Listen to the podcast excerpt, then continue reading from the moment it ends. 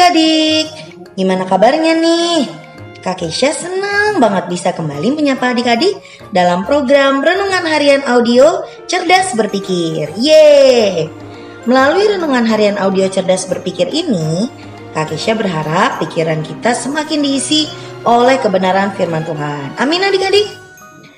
Nah, hari ini judul Renungan Harian yang Kak Keisha bawakan adalah Ku tak pandang dari gereja mana. Adik-adik tahu nggak? Ini sebenarnya juga adalah judul sebuah lagu rohani Kristen, tapi udah agak lama sih. Nah, pembahasan ini sebenarnya ada kaitannya dengan pembahasan mengenai penyembahan kepada Tuhan yang kemarin kita bahas. Nah, coba ayo didengerin lagi kalau adik-adik lupa. Nah, adik-adik, di dalam upaya menyembah Tuhan, orang Kristen pasti mengadakan ibadah di gereja. Di dalamnya ada tata cara ibadah, ada kebiasaan-kebiasaan umum dalam beribadah, dan lain sebagainya. Ada beberapa gereja yang kalau sedang ibadah tuh hening banget. Bagi mereka itu adalah cara atau ekspresi menghormati kehadiran Tuhan. Tapi ada beberapa gereja lain yang kalau ibadah itu rame banget. Ada yang tepuk tangan, mengangkat tangan, bersorak, dan lain sebagainya. Bagi mereka, itu adalah cara terbaik dalam merayakan kebaikan Tuhan. Tentu keduanya nggak salah adik-adik. Itu kan cuma ekspresi dalam menyembah Tuhan. Dan perbedaan cara ibadah tersebut sebenarnya ibarat pelangi yang punya warna beda-beda, tapi indah. Hmm, namun sayangnya nih ya adik-adik, ada orang-orang tertentu dari gereja-gereja tertentu yang menganggap tata cara ibadahnya itu paling tepat. Akhirnya, ya mereka memandang rendah gereja yang punya tata cara berbeda dengan mereka. Nah, yang kayak gini ini nih, sebenarnya adalah bentuk tidak menghormati karya Tuhan Yesus. Kok bisa? Nih, kaki saya jelasin ya. Coba simak baik-baik.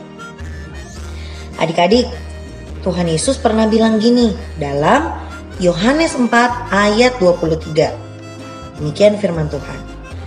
Tetapi saatnya akan datang dan sudah tiba sekarang bahwa penyembah-penyembah benar akan menyembah Bapa dalam roh dan kebenaran. Sebab Bapa menghendaki penyembah-penyembah demikian. Hmm, menyembah Bapa dalam roh dan kebenaran maksudnya apa ya? Jadi gini nih adik-adik. Ayat ini ada di perikop percakapan dengan perempuan Samaria. By the way, waktu itu orang Israel dan Yahudi nggak boleh bergaul sama orang Samaria adik-adik. Itu karena orang Samaria itu adalah orang Israel yang kawin dengan bangsa lain yang pada waktu itu sangat ditentang. Ini akhirnya berakibat ada orang Samaria yang nggak boleh beribadah di bait Allah di Yerusalem. Akhirnya mereka membuat tempat ibadah di Gunung Gerizim Orang Israel dengan ritual ibadahnya beribadah di Yerusalem, orang Samaria dengan ritual ibadahnya beribadah di Gunung Gerizim. Untuk menanggapi fenomena tersebut, Tuhan Yesus bilang gini dalam Yohanes 4 ayat 21. Kata Yesus kepadanya, "Percayalah kepadaku, hai perempuan, saatnya akan tiba bahwa kamu akan menyembah Bapa bukan di gunung ini, dan bukan juga di Yerusalem.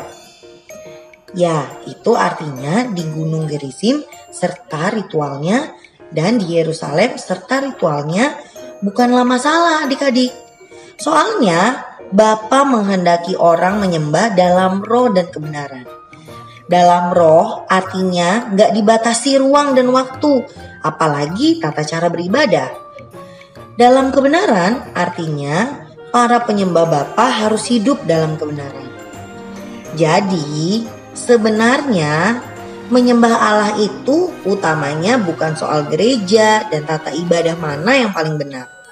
Menyembah Allah itu harus didasari oleh sikap hati yang menghormati dan menghargai Tuhan kapan pun, dan di mana pun. Serta mengupayakan diri hidup dalam kebenaran firman Tuhan. Jadi, walau kita sedang menempuh pendidikan di sekolah, itu bisa jadi sarana dalam menyembah Tuhan dengan gak nyontek, dengan belajar yang tekun, dan lain sebagainya. Kalau kita ada salah kalau kita ada dalam pergaulan, itu pun bisa jadi sarana untuk menyembah Tuhan dengan selalu menjaga perkataan dan lain sebagainya. Dan ingat adik-adik, kita nggak pantas memandang orang lain dari gereja mana. Apakah dari gereja ini atau itu? Ya, itu karena kita semua adalah saudara di dalam Tuhan Yesus. Begitu adik-adik. Yuk kita berdoa. Tuhan Yesus, kami mengucap syukur untuk hari ini karena Tuhan sudah berikan kami sesuatu yang baru. Kami belajar sesuatu yang baru untuk bisa menghargai orang lain, terutama dalam hal ibadah dan juga tata cara gereja yang berbeda. Tuhan ajar kami untuk tetap menganggap teman-teman kami yang berada di gereja lain sebagai saudara kami, saudara seiman di dalam Tuhan. Dan biarlah kami juga terus tekun di dalam ujian dan penyembahan kami sehingga kami kelak bisa menjadi penyembah-penyembah yang menyembah Engkau di dalam roh dan kebenaran. Terima kasih Tuhan, dalam nama Yesus kami sudah berdoa. Haleluya. Amin. Tetap sehat, tetap semangat, tetap jadi berkat. Tuhan Yesus memberkati adik-adik. Dah.